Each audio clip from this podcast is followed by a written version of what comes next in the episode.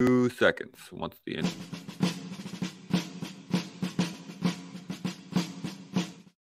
Sure. Good to go. Uh, welcome back to the collective. We got a awesome show for you guys today. We're gonna dive right directly, unless uh, Paulo, Shaun, you got any thoughts, any questions, anything off the top of your head that is uh, No, I just I just topped off of a Insta fast live chat for me anyway over on my IG page. It was less than five minutes, which oh is wow, that's super. I quick. mean, come on, that was too fast.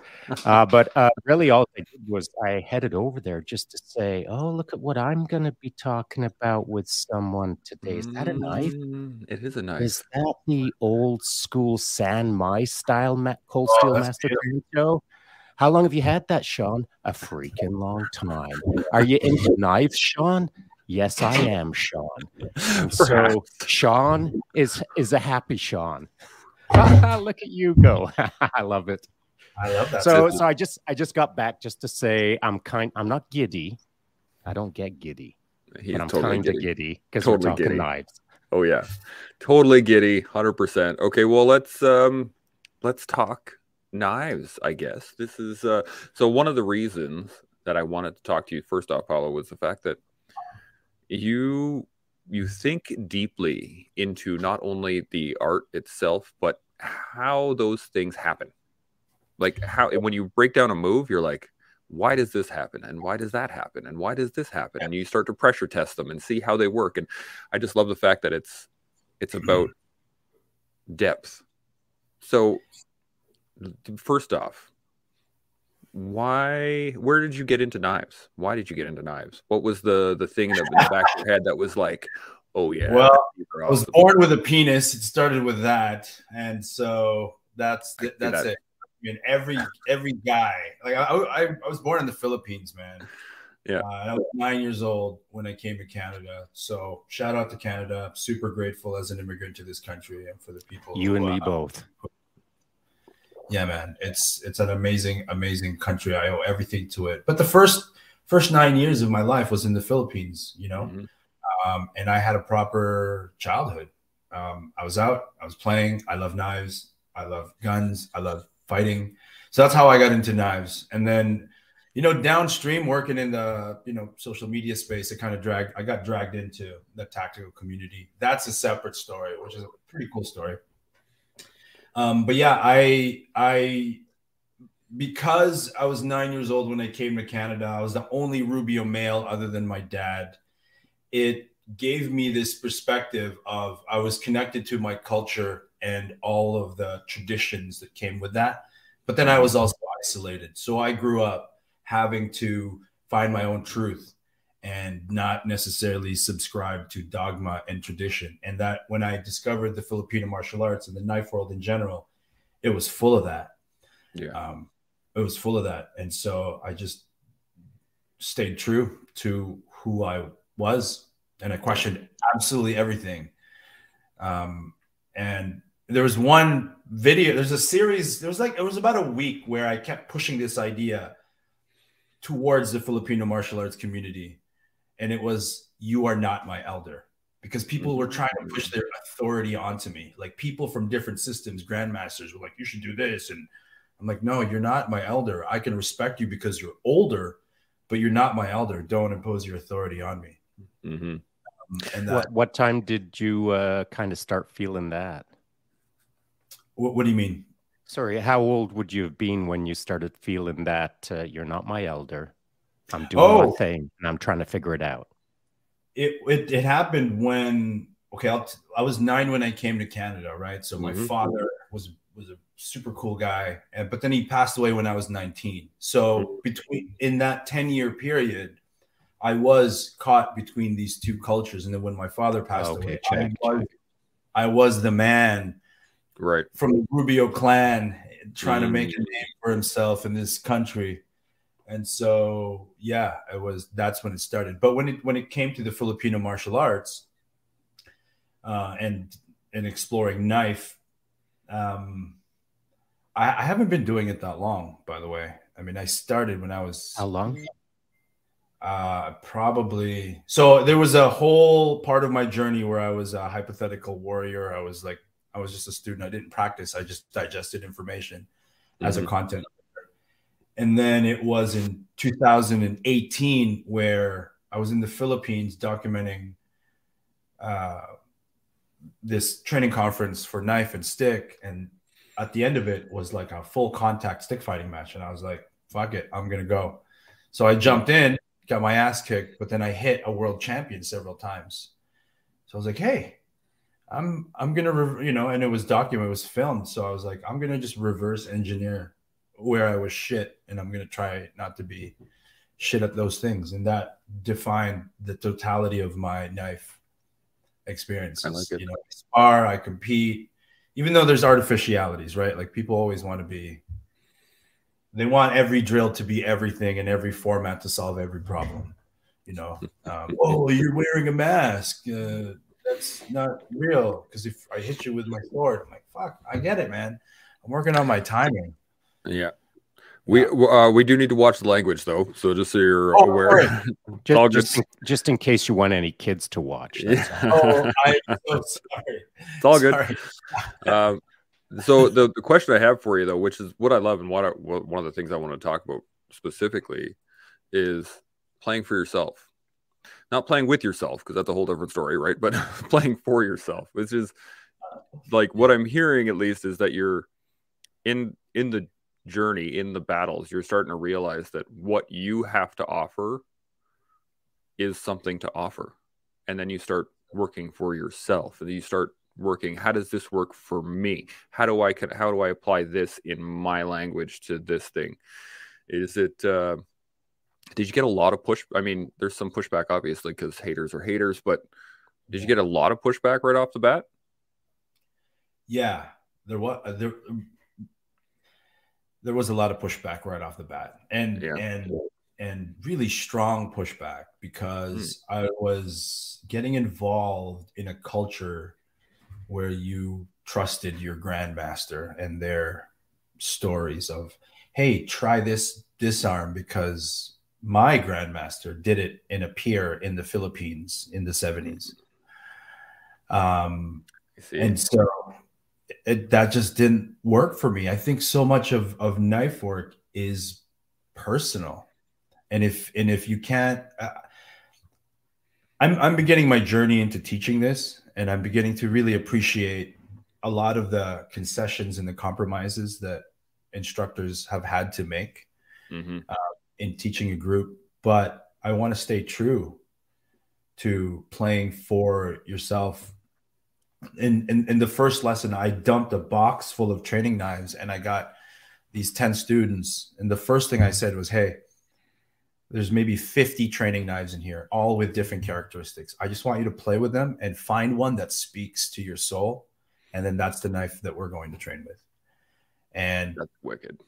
Immediately, they take ownership and accountability for their progress. They don't see me as somebody who tells them what to do, rather, someone who guides them through this process mm-hmm. of you know, discovering who they are in the art and what their intentions are. Some somebody wants may want the art form. Somebody may want exercise.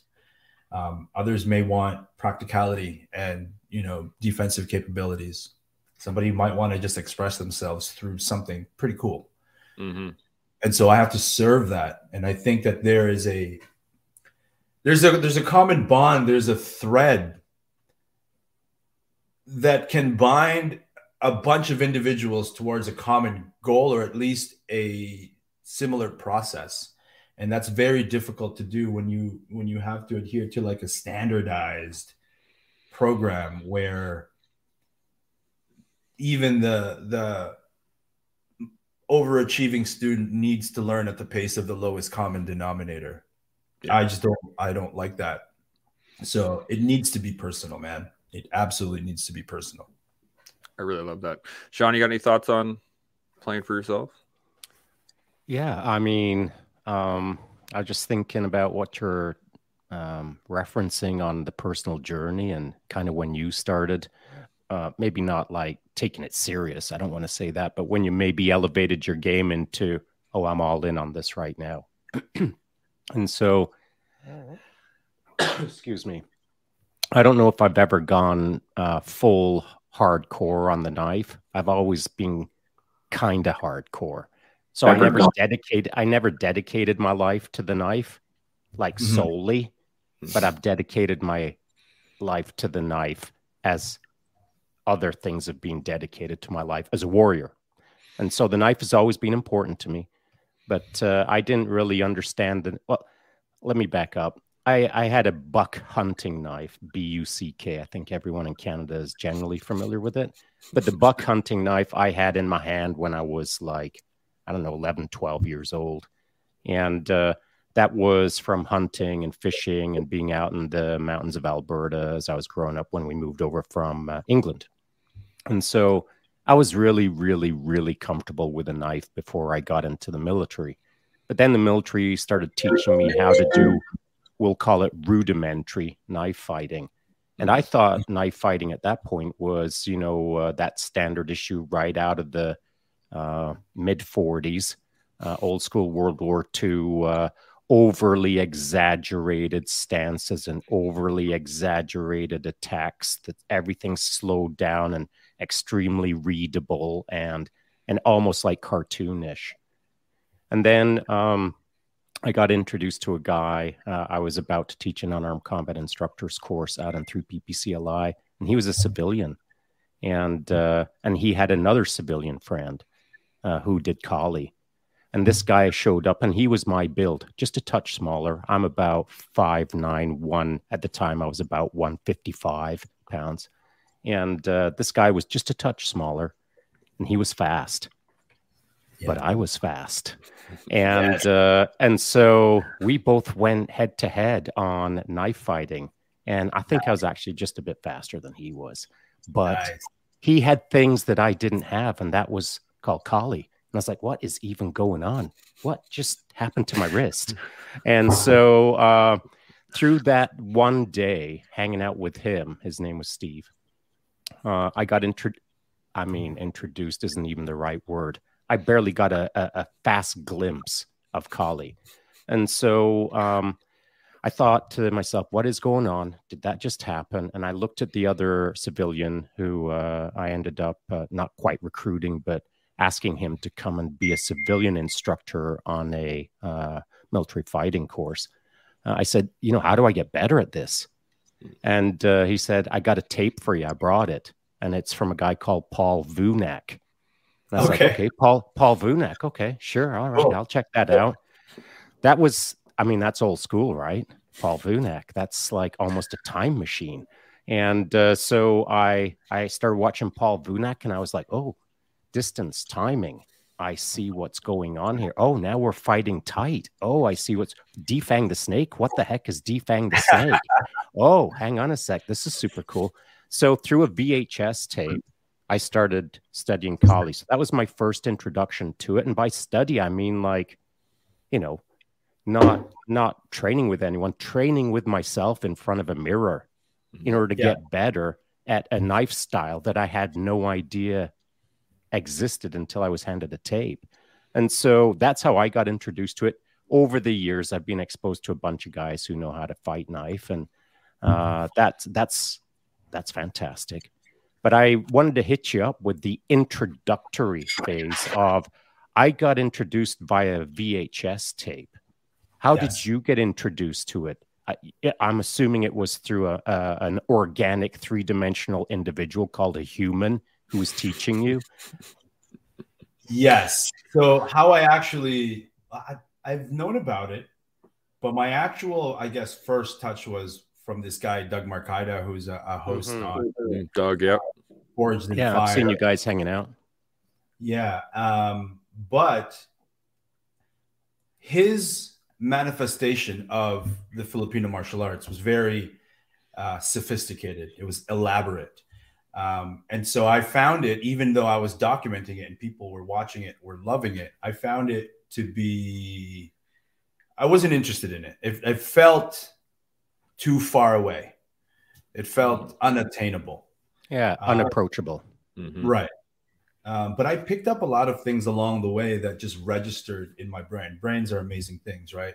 And so, like now in my evolution, I'm like, oh, I remember Doug doing that from you know seven years ago.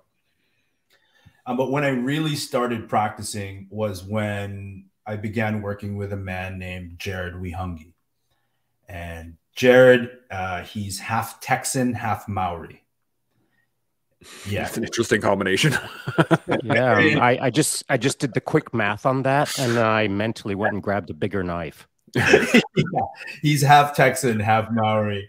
Uh, and he's also a man of faith, and he went on a mission to the Philippines, and he stayed there for a couple of years, and he learned four languages in the Philippines and picked up the Filipino martial arts. He's a SWAT operator. Um, out of Salt Lake City, Utah. And when I met him, he had been traveling the world training, you know, uh, international special force units and reg force units in law enforcement and military. But no one had really ever heard of him. And he was just this silent professional that, um, because, you know, like honestly, for Filipino martial artists, training veterans and, and, um, active military units, it's like our trophy wife, bro. Mm. It's like, mm. you train law enforcement? Yeah, I'm kind of a big deal. I'm, I'm, a pretty big deal. yeah. But this, but what, what ends up happening is, you know, people would exaggerate their resumes and say, yeah, I train law enforcement. I train military. Meanwhile, you train your buddy who's in the Marine Corps, or like you train right. your friend, you know, who's in the department. But Jared gets called back and it's sanctioned by departments and, and cities and um, countries even and it was based on really th- there was an elaborate artistic sophisticated side of it but it was de- delineated from what was practical and what can be taught rapidly to a high degree of functional retainability and that's what that's what soldiers need, right? That's what cops mm-hmm. need. You guys don't have a whole lot of time to train this stuff. And it's so far down your list of priorities. Like, okay, knife, great, right? But that's we got to train this, this, this, this. You got to be great at all these things, and then knife. Is that accurate? Yeah, yeah, it is. I, I, you know, one of the things that uh, when you brought up Doug's name, and you know, uh, I could bring up a bunch of different guys' names, but you know, you, you mentioned Doug, so we'll we'll call the individual Doug. I'm not even barely referencing Doug. I'm just referencing a a, a segment of knife fighters that mm-hmm. are highly skilled, mm-hmm. deeply experienced, and fell in love with the art. Mm-hmm. Fell in love with it so much that they kind of forgot that as a soldier, within the first five minutes of being handed a knife and not knowing how to use it, they don't need to become an artist Mm-hmm. And yeah. so, it, you know, some knife fighters fall in love with the art so much that now they're they just love on the art. They they're an yeah. artist, not yes, doing the art. Mm. And so they were raised up on the art as a foundation of the martial art, the fighting art. But as they progress in their sophistication, now they're painting with a paintbrush. And and it's not that they've disconnected from the martial aspect of it but they're so deeply exploring the artistic expression of it right. that sometimes it becomes a bit of a disconnect from the practical application for you know day one soldiers it were yeah. when it comes to day one soldiers 100% right but it doesn't mean that there's ever a full disconnect from combative elements it just becomes a little bit harder to extract it's buried deeper into um, this sort of specialist mentality. And there's a there's a place for that because there are some people who can observe sophistication, elaboration, and artistry and go, "Oh, I see, I see the fundamental caveman angle one cut there, and I see a parry. I see that." Um, but you know, there is there is absolutely a difference between um, somebody who is caught in the art and and somebody who manages it. And, so uh, what what the, the reason I brought that up is because what I've seen, at least for me anyway, and guys please, yeah. sim- similar to me, is this that if you showed up to teach me something about knife, as an example, I I want to be taught not just one way. I want to be taught several ways. I want to see your best game. I want to see your A game. I want to see your B game and your C game. And then I want to start from ground zero and build it up from there. I want to see what I can be and I want to see where it starts from. And as a good instructor, you should be able to do all of that. And, and not even for a second am I suggesting that Doug isn't a good instructor. What I'm using his name is to suggest right. that perhaps you can kind of get lost in it a little bit. Whether he is or isn't is immaterial. That's not my point. But you, the deeper you go, the more you can get lost. Until then, one day you find yourself back at day zero with a class of newbies and right. you, you haven't been there for so long that you've forgotten how to do that in a sense does that make sense to you it, it, it makes a ton of sense and the way i teach um, because i do because i do teach some law enforcement friends and so. You know some guys. You're a big i love that. Yeah. You yeah well when when i teach them something i find that okay there's that there's that infantry mentality where they need direction they need those directives to be clear and then they'll get the job done. And then there's some more of the like the intrepid side of that mentality. And so i make it objective based i give them some principles and i give them an objective without giving them the path to get there and in doing that mm-hmm. they discover three to five ways and then maybe they'll get good at one or two of those ways so if we're doing this drill for example and then i say okay your objective out of this drill out of this predictable sequence get to the flank and then cut his right shoulder. And they're like, why would I need to do that? I'm like, it's not the point. Just get there and see if you can. And in their discoveries, they're like, oh, but I can cut his neck on the way. I'm like, yes, you can cut his neck on the way. and then they, they, they take ownership over that process, and their discoveries are that much more meaningful to them. I just gave them a you know a general direction, a commander's intent. Yeah, yeah, that's what I was thinking too. Uh, what, the Wait, the commander. So the commander's intent. You, Shaun, you can describe you a better memory than I do. Go ahead. Well, commander's intent, just generally referencing that I I just need to look at you and say, "Hey, man, by the end of today, own that entire city. Let me know when you own it." You know what I mean? Yeah. So, and, and it's the same with knife fighting, straight down to the simple bare bones of uh, you've got your knife. What okay. I want you to do is get to that right flank and make a cut. Yeah, I'm gonna Simple. write this down on my phone. I love commander's intent. Is this a is this a Canada thing? I mean, it seems it's a military of, NATO thing. I think it, yeah. Well, it's it's not a Canada thing. It's not even a NATO thing. It's just good leaders. Yeah, leading oh. thing. Yeah. It is uh, in it is in our military. Like when we write orders, you write down a commander's intent, and you write a two up commander's intent. So you actually have not just what your boss wants you to do, but what their boss wants him to do. So you have usually go two levels up, but that's in the mm-hmm. SMESC NATO orders that are standard throughout. All like sadly, it's interpreted as such as part of Situation Mission Execution Service and Support Command and SIGs.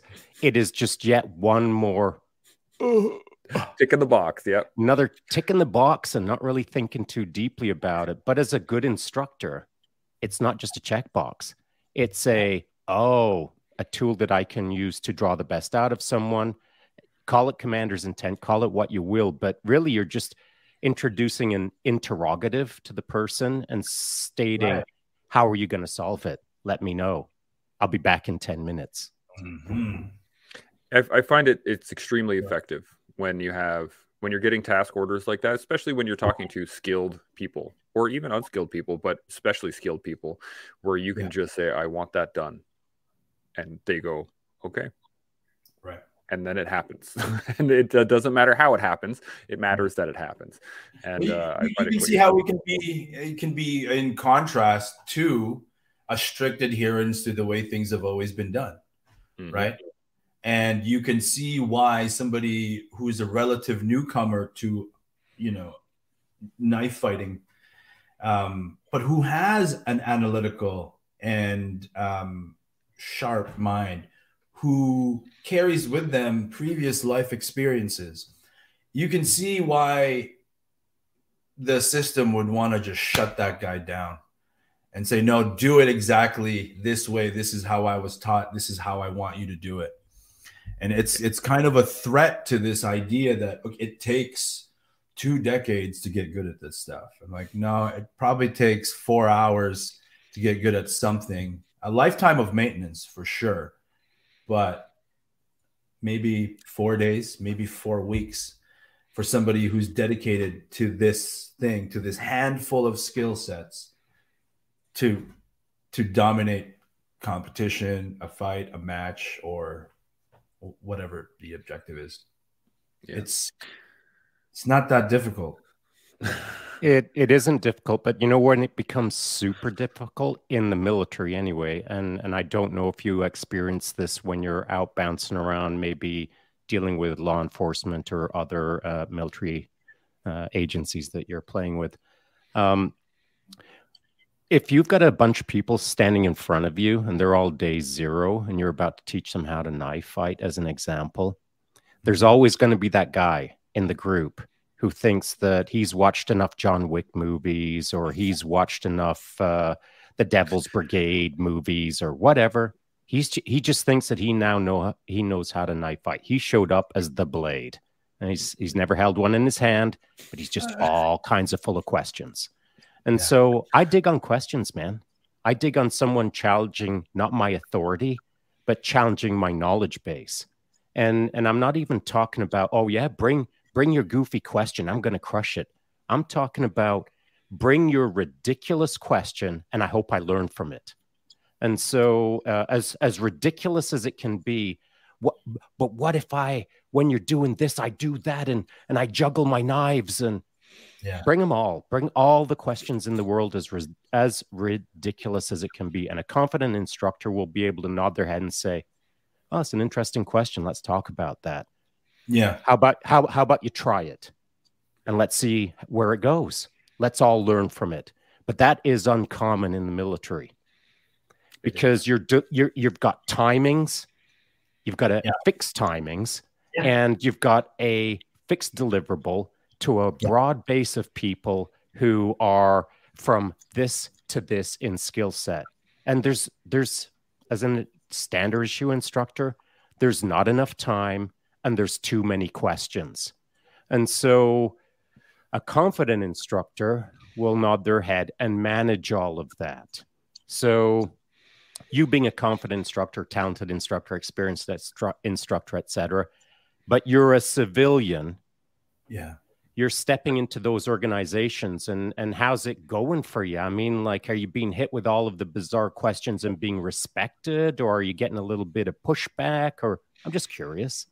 Well, because um, I, I, I really started teaching I taught my first group class of a mixed bag of people uh, yesterday, mm. but I I've been cool. training, you know, small groups, private sessions after a few drinks in my garage, all of those things. Um, uh, but I've observed exactly what you've you've mentioned, and typically it's first. I'll speak on what what others do that I find really really effective um, is that hey, we'll reserve those questions at the end because we have a limited time. Trust in the process yeah, right. for now.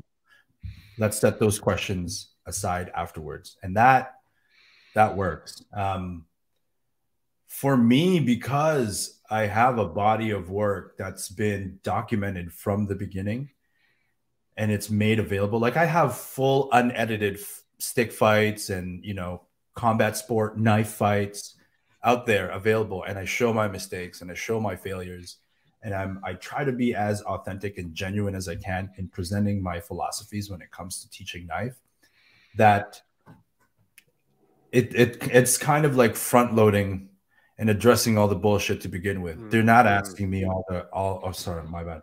All the BS to begin with because I um they know they know what they're coming into. And when people ask me to train them my first question is are you sure you, you know what you're getting in? you know who i am right like you're this guy you have combat experience you have like four deployments under your belt what, what can I possibly teach you? And I, when I went to Shot Show this year, Mm-hmm. um, it was a, I felt redefined because in the past I'd been known as this guy who makes funker tactical videos, who travels the world and, you know, um, represents knowledge from subject matter experts. But this year I was being stopped like, hey, you're GN, you're that knife guy. Mm, that's kind of cool. Yeah. I felt redefined. And the people that were stopping me weren't, um, you know, you're what I would expect to be, you know, fanboy types. There were people who did some stuff in life. Hang on a sec. Were you getting some respect from people that you respect? it was it was great. And as a civilian, it was like, wow, I never hear from you guys in the comment section, you know? Like these silent professionals don't tell me they don't put fire emojis on my videos. they don't they don't tell me I suck. They just observe and they watch. And then when they see me in person, they're like, hey, that thing you did, can you show me some of that nuance? Like, what am I missing here? And then I found little training moments in the middle of shot show, shot show, video bar, flipping out training knives and showing guys, hey, this is how you create that opening. And it was amazing. It was amazing. It was great validation for me because even though I express my art and I, um, you know, I love the sophistication and elaboration. I love the sport. I think this is not too deadly to spar. We can find ways to go at it. Mhm. I was I was getting validation from people who saw through these filters that I've been putting up, and these filters are ah you know I'm just playing around. This is just art. Don't worry about it. They're like no, I saw that thing. That's not art. I'm like no, it's art. You, you, yeah, The, the nice thing about it, I think, which is awesome, is you're able to see it in real time, right? It's not just that it's looking back on it or you're it's it's happening right in front of you. How was the uh that that little wrestle you did with Tim Kennedy? That looked uh that looked pretty Oh, impressive. cool. looked like it was pretty pretty wicked. How did that go down? Um, well, he uh, he was an ambassador for 511 Tactical. I think he still is. And then he Mhm. sent out this, uh, I believe it was an Instagram post 10 o'clock tomorrow, shock knives, anyone's welcome. so I'm like, yeah, let's go. Uh, I think four people uh, it, did it. Um, but I- I'm pretty sure I was like the only civilian Filipino martial artist who gave it a shot. Uh, but yeah, it was. You you gave it a shot. Yeah, a good shot. It was good, man. It was, it The was uh, good. It was good. And again, there were artificialities in that, right? Like he could have just punched me in the face. He could have slammed me down a lot harder. mhm. But I got I got my cuts in, you know. And and this is the reality about the knife is Tim Kennedy's an amazing specimen. You're right. Like he knows how to fight. But I got my cuts in. I died at the end, but Yeah, you did. I died decisively. Um, but there are circumstances, if we were to like, you know, fantasize and imagine that there could be circumstances in that event where we both die. Right? Yep. He doesn't. He yeah, you doesn't both get did. right. so it- I think the, the I think the really cool first off the cool thing, especially with knife fighting, and Mm-hmm. I said this a little while ago. We were talking about it uh, with Yuri, I think, and I was like, nobody wins a knife fight. Like it just Yeah. it doesn't really you're you're you're gonna get cut, so you just kind of got to take it. Or would they would you say that's accurate? so yes, but I don't like to It's not a given. yeah It's not it's not mandatory. Right. Like people say, like they they say these things like you will get cut. I'm like, no, you might get cut. It's Mm. the same thing. And uh, no, but I, I want to give my students the confidence to go for it and not be tentative. I'm like, yeah, that's fine, but don't say that you you will get cut. That's very Mm. certain, isn't it? I re- yeah, you're right, and I rarely correct it. And here's why I rarely correct it is because I don't want to not just I'm not saying spoil the opportunity for other instructors to reinforce the idea that hey Johnny on the spot wake up you you particularly Johnny will probably get cut because you keep tripping over your feet, pal. You don't even Yeah. know how many feet you've got. And so you can deliver that message to an individual, and, and as you're delivering it to them, know that dude is going to get cut. Uh, but I think it's not a bad generalization to throw out there in the sense of wake up. It ain't Yeah. tiddlywinks. Mhm. And so once that message is out there, uh, I agree with you. I don't think it's mandatory that anyone needs to get cut, uh, particularly if they're taught enough. I mean, in a day, you can learn enough to not get cut. Yeah. Uh, it's just a casual thought. That's a great point. That is a great point, and I think you're you guys are actually right. It is it is more of a warning. It should be more of a warning, but I've always taken it as just like a. I actually I have very little knife fighting. I took some weapon stuff when I was doing wushu back in the day, but the uh, I found like you were saying earlier was that it was extremely rigid. It was do X, Y, and Z will happen, and I, I never really liked that concept of teaching because who knows? Anything can happen Yeah. right? Like so what is your um what's your big focus? I mean outside of this uh this first class what's your what's your focus on teaching this group of people that you have? What are you looking at doing in the next little while? Um, man, it's it's such a mixed bag of people. You know, there's one guy in there that's like six five, and then there's a guy who can't do a basic X pattern, basic Mhm. angle one and two. Um, my focus is going to be attribute development at the very beginning because that's the thing that we can all uh, do together. And there's one drill. There's one drill that you know I study this art called Pekiti Tirsia Kali. Um, there's one drill from that system that I've centralized my entire knife studies on. It's called the Sabayan drill. It's a basic, super simple, like three move cycle.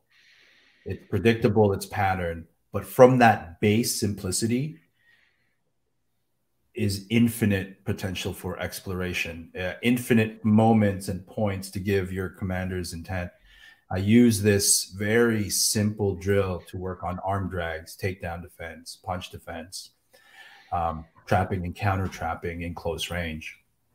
And I think uh, that's what I that's what I want.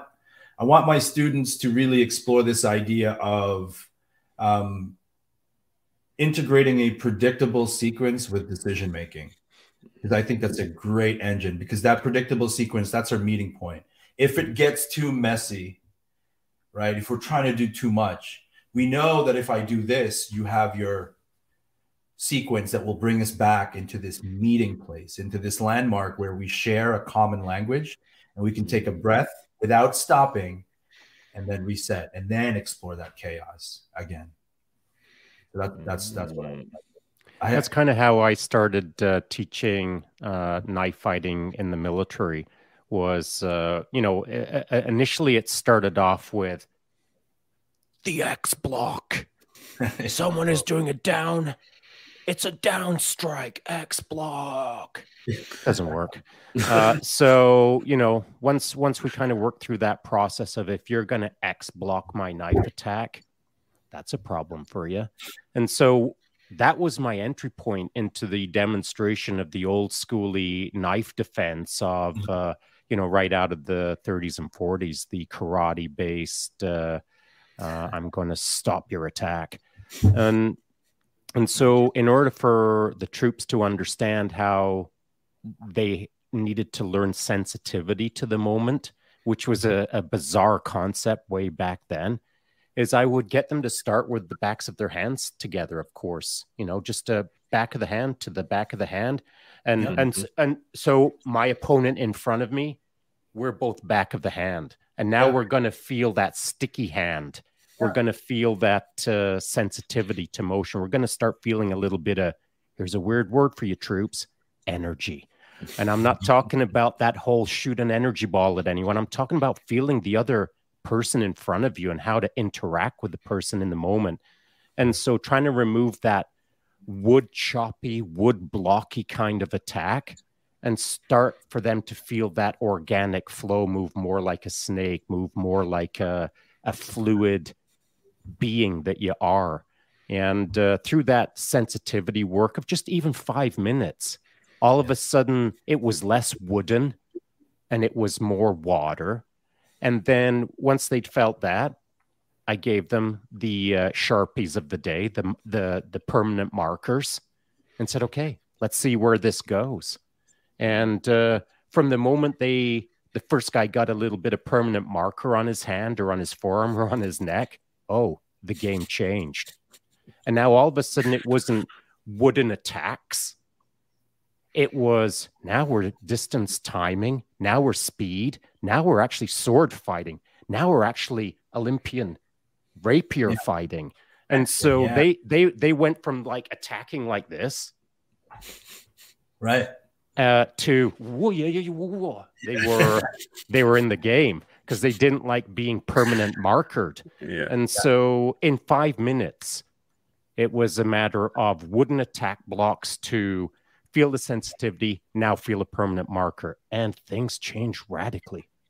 Absolutely.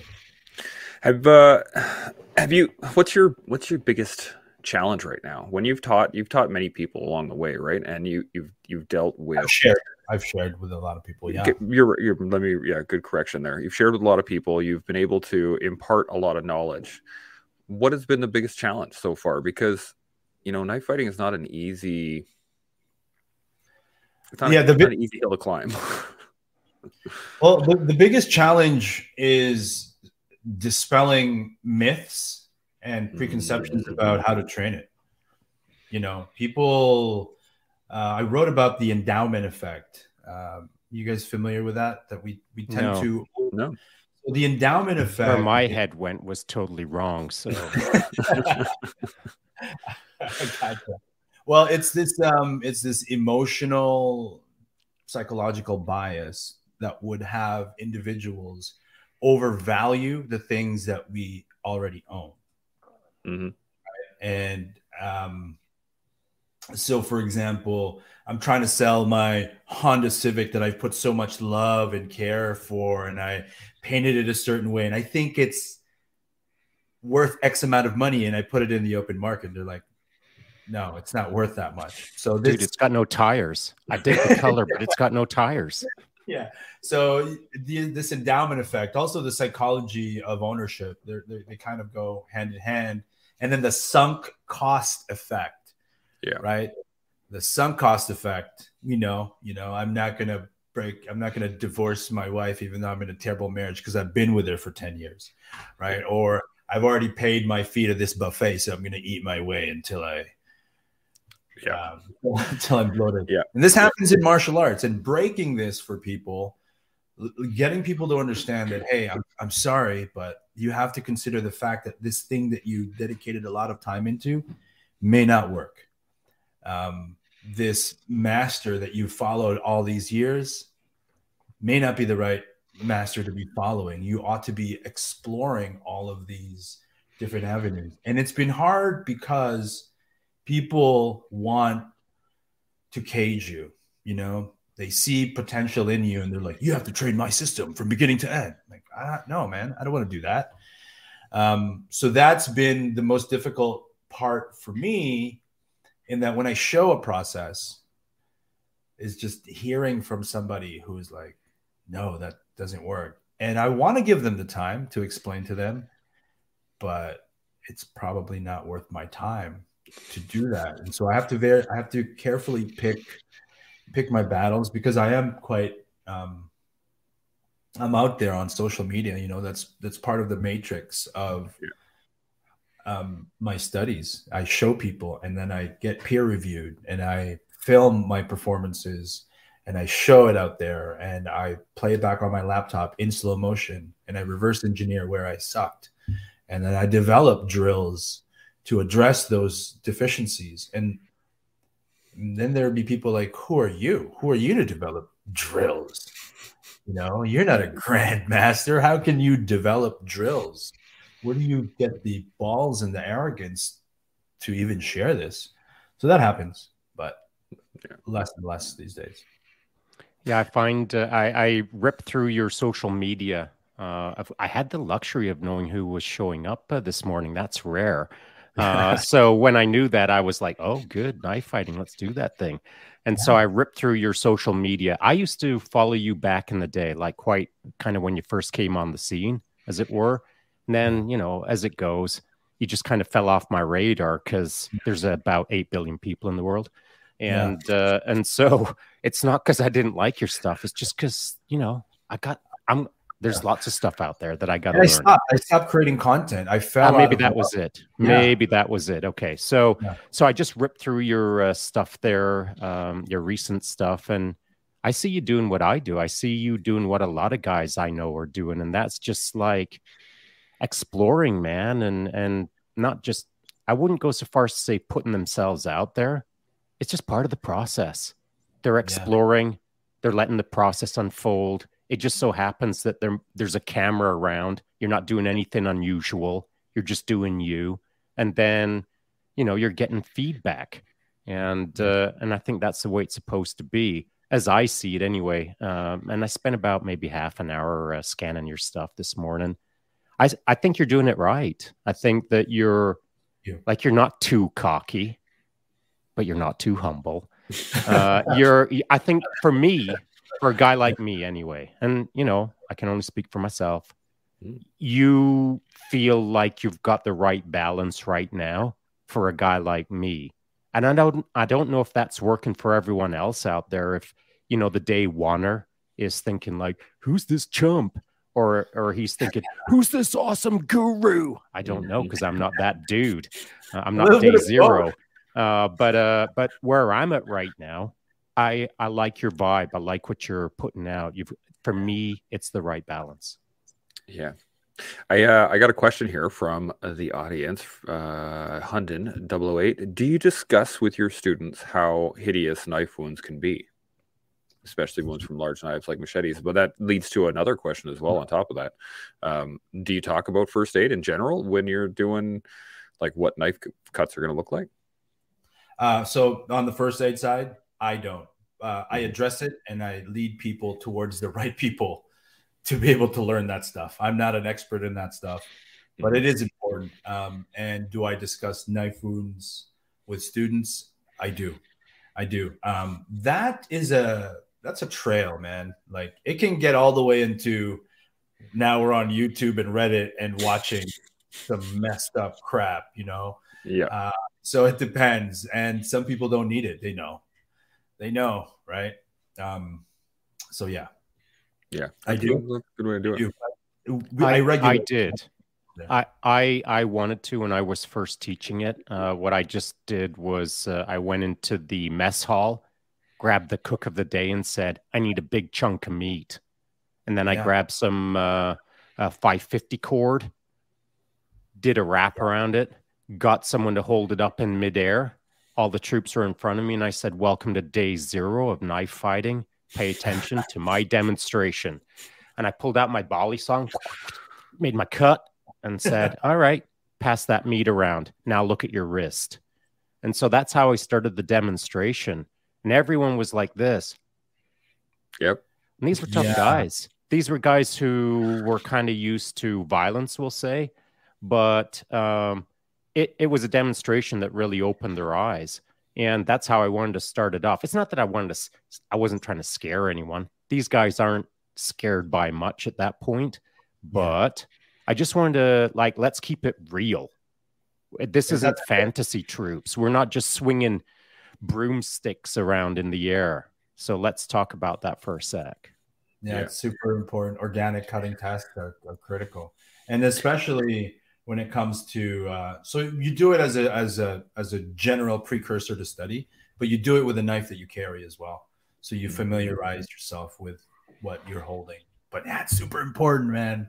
And it does. Some people are like i can't look at that stuff yeah you can. Yeah. Look at this wound. uh, do you find I, so now this is just a personal question because yes. i uh, i wonder about this. Whenever I watch a movie and there's explosives in it, having an explosive background, I just like it's it's hard to sit and watch and go, oh my god, like that's just like no, no, that this doesn't happen. That doesn't. Do yeah. when you watch movies with knife work in it, do you sit there and do that too, and just like, oh my god, like I would kill this guy seven times over. You know, I do it more with firearms because I think there's more nonsense firearms manipulation in movies than there are knives. So with knives, I just sit back and I enjoy. I don't go, oh, he's gripping that wrong. No, I don't. I don't do that with knives. But okay. I totally get where you're coming from. Where what are what are some of the big mistakes that you see, firearms wise, even, or what are, what's some of the big stuff that you see go go wrong in movies, TV? Oh, and man, you know, like scopes are backwards. Um, you know, guys walking around and they're patrolling, but they've got their finger in the trigger and they're you know, yeah, okay, yeah, okay. all that stuff. That's uh, that guy shooting a revolver and but he's like he shot like 30 rounds already without reloading. I, you know, I, I have something for you that is uh, relevant to uh, your skill set, and uh, this this happened to me a few years ago uh, at a, a jujitsu moment, and uh, training rubber knife, and uh, I was explaining to the guy, "Listen, man, you know, like we're we're we're having fun right now. It's super chill, good lighting. Are you warm? Are you comfortable? We're just training." But if if it's a different scenario where I'm going to come at you hard, it's going to look way different. And he said, Well, what would it look like? And I said, Do you want to see it? And he said, Yeah. I said, Okay, don't be scared, man. And uh, he said, No, no, I got this. And he was he was a talented guy. And I went at him hard. I mean, like from zero to 60 in a flash. And uh, he wasn't used to that level of, we'll call it aggression. And uh, and so once he kind of got over that, uh, he said, Well, you know what I could have done? I said, Show me what you could have done. And so, well, I could have caught your hand like this. I said, Okay, catch my wrist. Yeah. And he caught my wrist. And, uh, and, and he said, Well, you know, I was waiting for you to like drop the knife and then catch it with your other hand. And I was like, Hey, bro, here's the thing. It's just not how it works. At least it doesn't work for me because I'm not that good. What I am good at is keeping it real. And so I can explain this to you for real. When you get in a real scrap, all of those fine motor skills, all of that stuff, forget about it. And so for the average person out there that's watched all the John Wick movies, like this guy had, and had all the John Wick ideas, like this guy had, they don't work if you're an average person who is unskilled and is not training. You can you can watch all the movies in the world and have ideas, but you got to put the ideas into practice. And if you want to get to the level where you're flippity flopping knives around in the air to defeat all of the counters that you're getting from a highly aggressive person, I hope you've got about four to 5,000 hours of practical experience in order to be able to pull off those fine motor skills. And even then it's just a bit dodgy. So it when you when you get into a real scrap um, all of those fine motor skills kind of bust out and you've got to rely on the things that you've trained the most which are the fundamentals mm-hmm. of distance timing proximity how to control the human body when you clinch up if that's what you're doing. And forget about all of the dreamy uh, backflips that you're going to backflip out of. It just ain't going to happen. So, how do you? How, what's your stance on these kind of things? Uh, first of all, it's shocking to me how otherwise, you know, intelligent people still believe that you know they're going to be able to do X, Y, Z under these conditions. It's it it, it still shocks me, right? Um, spar, mm-hmm.